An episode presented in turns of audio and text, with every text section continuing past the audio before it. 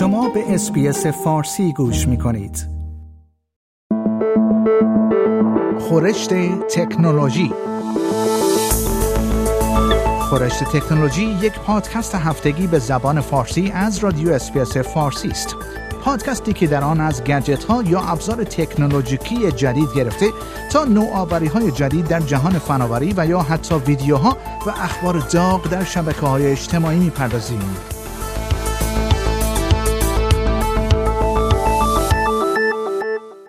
کمیسیون رقابت و مصرف کنندگان استرالیا موسوم به ACCC اعلام کرده است که کلاهبرداران یا به اصطلاح اسکمرها در سال گذشته بیش از دو میلیارد دلار از استرالیایی ها دزدیدند که این در مقایسه با سال 2020 بیش از دو برابر شده است. برایان یک بازنشسته استرالیایی است که 76 سال سن دارد و می‌گوید یک روز یک تماس تلفنی از مردی دریافت کرد که خود را یکی از کارکنان شرکت مایکروسافت معرفی کرده و به او پیشنهاد کرده بود تا یک مشکل را در کامپیوتر وی حل کند. اما او مبلغ 38700 دلار از حساب بانکی برایان دزدید. به گزارش ABC ماجراهای این چنینی در استرالیا در حال افزایش هستند.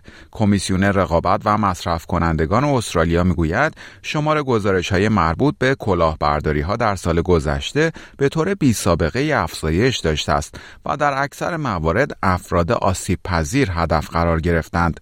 طبق یک گزارش جدید این کمیسیون که اخیرا تحت عنوان Targeting Scams منتشر شد پولی که کلاهبرداران در سال 2021 از استرالیایی ها دزدیدند دو برابر چیزی است که در سال 2020 دزدیده شده بود. دلیا ریکارد معاون رئیس ACCC می‌گوید این آماری وحشتناک است و ما می‌دانیم امسال این بدتر خواهد شد. بر اساس گزارش ACCC زیان ناشی از کلاهبرداری هایی که فرصت های سرمایه گذاری جلی را ارائه می دهند در سال 2021 بیش از دو برابر شده و به 700 میلیون دلار رسیده است. یکی از دلایل اصلی این امر افزایش کلاهبرداری های مربوط به سرمایه گذاری در زمینه ارزهای دیجیتال بوده است که زیان های ناشی از آن با افزایشی 270 درصدی به 99 میلیون دلار رسیده است. یکی از روش های رایج کلاهبرداری به این صورت بوده است که کلاهبرداران پلتفرم های جلی سرمایه گذاری یا خرید و فروش ارزهای دیجیتال راه اندازی می کنند.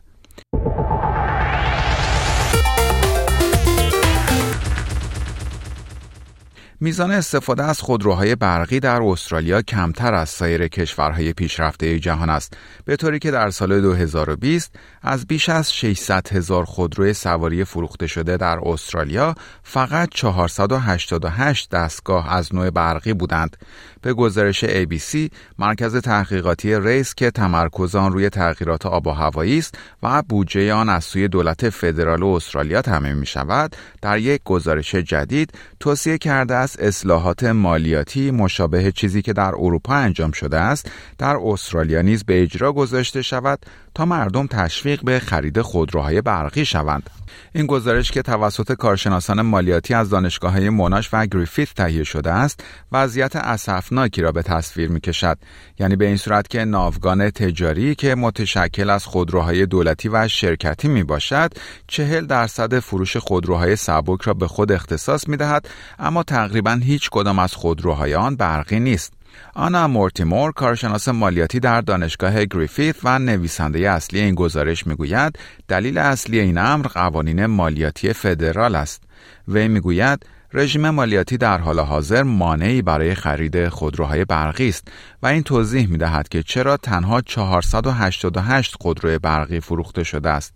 خانم مورتیمور می‌گوید این شکست می تواند حاکی از یک فرصت نیز باشد چرا که مدیران ناوگانهای تجاری خودروها مسئول خرید تعداد انبوهی از خودرو هستند و ارائه مشوقهای مالیاتی به آنها می تواند فروش خودروهای برقی در استرالیا را افزایش دهد. در این گزارش به تخفیف های مالیاتی اشاره شده است که در کشورهایی مانند نروژ و آلمان برای خرید خودروهای برقی ارائه شود.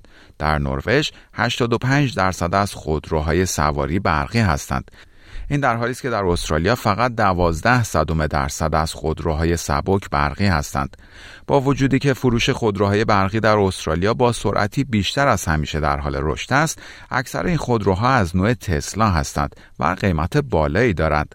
دکتر مورتیمور می‌گوید اگر به خرید خودروهای برقی در استرالیا در سال 2021 نگاه کنید می‌بینید که سهم آن از 7 دهم درصد به 2 درصد افزایش یافته است ولی یک و چهار دهم درصد مربوط به خودروهای تسلا بوده است. دکتر دایان کرال یکی از کارشناسان مالیاتی از دانشگاه موناش می‌گوید استرالیا اخیرا متحد شده است که میزان انتشار گازهای گلخانه‌ای را تا سال 2030 به میزان 43 درصد کاهش دهد. ولی این اقدام بدون افزایش چشمگیر استفاده از خودروهای برقی ممکن نخواهد بود.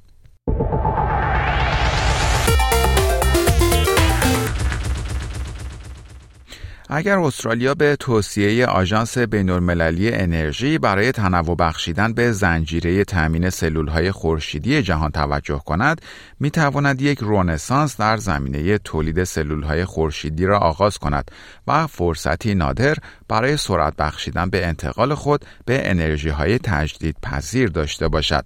به گزارش گاردین گزارش ویژه‌ای که این آژانس به تازگی منتشر کرده است نشان می‌دهد که چین بیش از 80 درصد از بخش زنجیره تامین سلول‌های خورشیدی فوتوولتاییک جهان را کنترل می‌کند. به طوری که از هر هفت پنل تولید شده در سراسر جهان یک پنل توسط فقط یک کارخانه تولید می‌شود. طبق این گزارش تخمین زده می شود که تنوع بخشیدن به زنجیره تامین می تواند 120 میلیارد دلار سرمایه گذاری جدید در تأسیسات تولید خورشیدی فوتوولتائیک تا سال 2030 جذب کند و 1300 شغل تولیدی برای هر گیگاوات ظرفیت تولید جدید ایجاد کند. گزارش آژانس بین‌المللی انرژی حاکی از این است که انرژی خورشیدی فوتوولتائیک این پتانسیل را دارد که تا سال 2030 تعداد مشاغل تولیدی در این زمینه را در سطح جهان دو برابر کند و به یک میلیون شغل برساند و شغلهای بیشتری نیز در زمینه نصب و نگهداری ایجاد کند. با این حال کمبود نیروی کار رشد این صنعت را کند می کند به طوری که این آژانس می‌گوید از هر سه شغل مرتبط با نصب این پنل ها در استرالیا یک شغل پر نشده و در معرض خطر خالی ماندن در سال 2023 است. استرالیا زمانی در توسعه فناوری خورشیدی در جهان پیشتاز بود اما در اوایل دهه 2000 این صنعت به چین منتقل شد یعنی کشوری که طی دهه گذشته 50 میلیارد دلار در این صنعت سرمایه گذاری کرده است.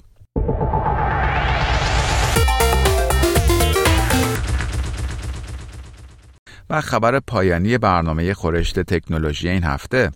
ایلان ماسک اعلام کرده است که قصد دارد به پیشنهاد 44 میلیارد دلاری خود برای خرید توییتر پایان دهد و ادعا می کند که این توافق چندین بار نقض شده است. این اعلامیه جدیدترین تغییر در یک ماجرای طولانی مدت پس از تصمیم ثروتمندترین فرد جهان برای خرید توییتر در ماه آوریل است.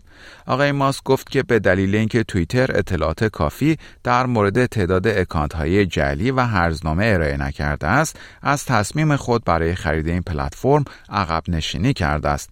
این در حالی است که توییتر می‌گوید قصد دارد اقدامات قانونی را برای اجرای این توافق دنبال کند. برت تیلر رئیس توییتر اعلام کرده است هیئت مدیره توییتر متحد است که معامله را بر اساس قیمت و شرایط توافق شده با آقای ماسک منعقد کند.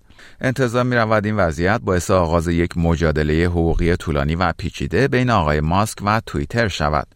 در پایان برنامه خورشت تکنولوژی این هفته از شما دعوت می‌کنم برای تماشای برخی از ویدیوهای جالب در مورد تکنولوژی به صفحه اینترنتی برنامه فارسی رادیو اسپیس با آدرس sbs.com.au مراجعه کنید. شما همچنین می توانید پادکست های خورشت تکنولوژی را دانلود کنید و در هر زمانی که خواستید آنها را بشنوید. like، share، comment. اسپیس فارسی را در فیسبوک دنبال کنید.